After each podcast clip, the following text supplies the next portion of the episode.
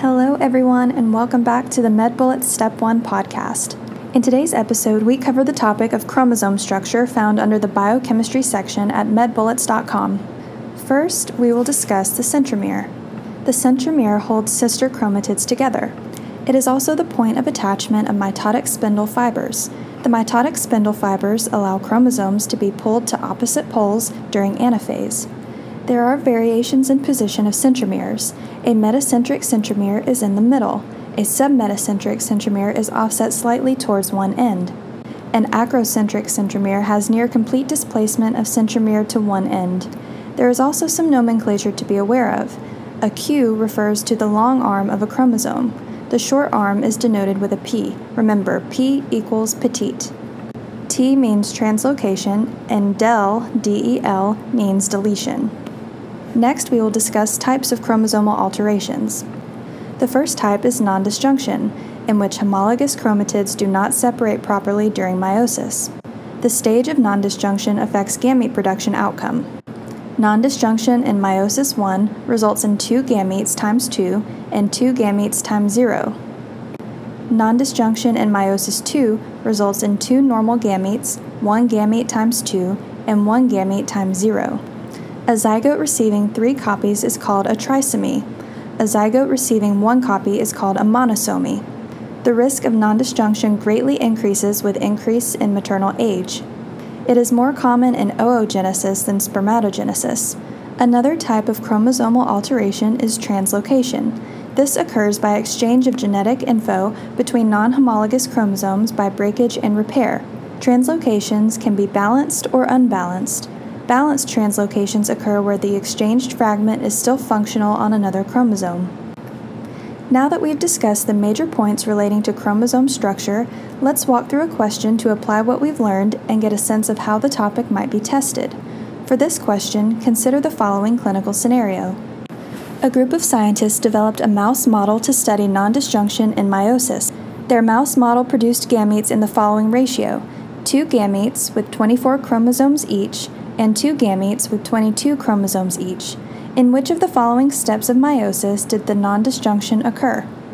Choice 1, metaphase 1. Choice 2, metaphase 2. Choice 3, anaphase 1. Choice 4, anaphase 2. Choice 5, telophase 1. The correct answer is choice 3, anaphase 1. Non-disjunction occurs in the first segment of meiosis at the stage called anaphase 1, where the homologous chromosomes are pulled apart to opposite poles of the cell. Non-disjunction occurs when homologous chromatids fail to separate during mitosis or meiosis. In meiosis, this can lead to progeny with extra or missing chromosomes. During metaphase 1, homologous pairs of chromosomes line up at the metaphase plate. Next, during anaphase 1, the homologous chromosomes are separated. If non-disjunction occurs at anaphase 1, four gametes will be produced, two gametes with 24 chromosomes each and two gametes with 22 chromosomes each. During metaphase 2, when the cells are diploid, the chromosomes line up at the metaphase plate again. Then, during anaphase 2, the sister chromatids are pulled apart. If non-disjunction occurs at anaphase 2, four gametes will be produced, two normal gametes with 23 chromosomes, one gamete with 24 chromosomes, and one gamete with 22 chromosomes. Let's also discuss why the other answer choices are incorrect.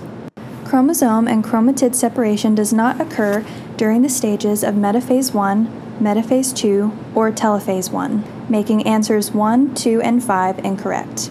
Choice 4, anaphase 2, is incorrect because non-disjunction during anaphase 2 would have produced four gametes with the following number of chromosomes two normal gametes with 23 chromosomes, one gamete with 24 chromosomes, and one gamete with 22 chromosomes.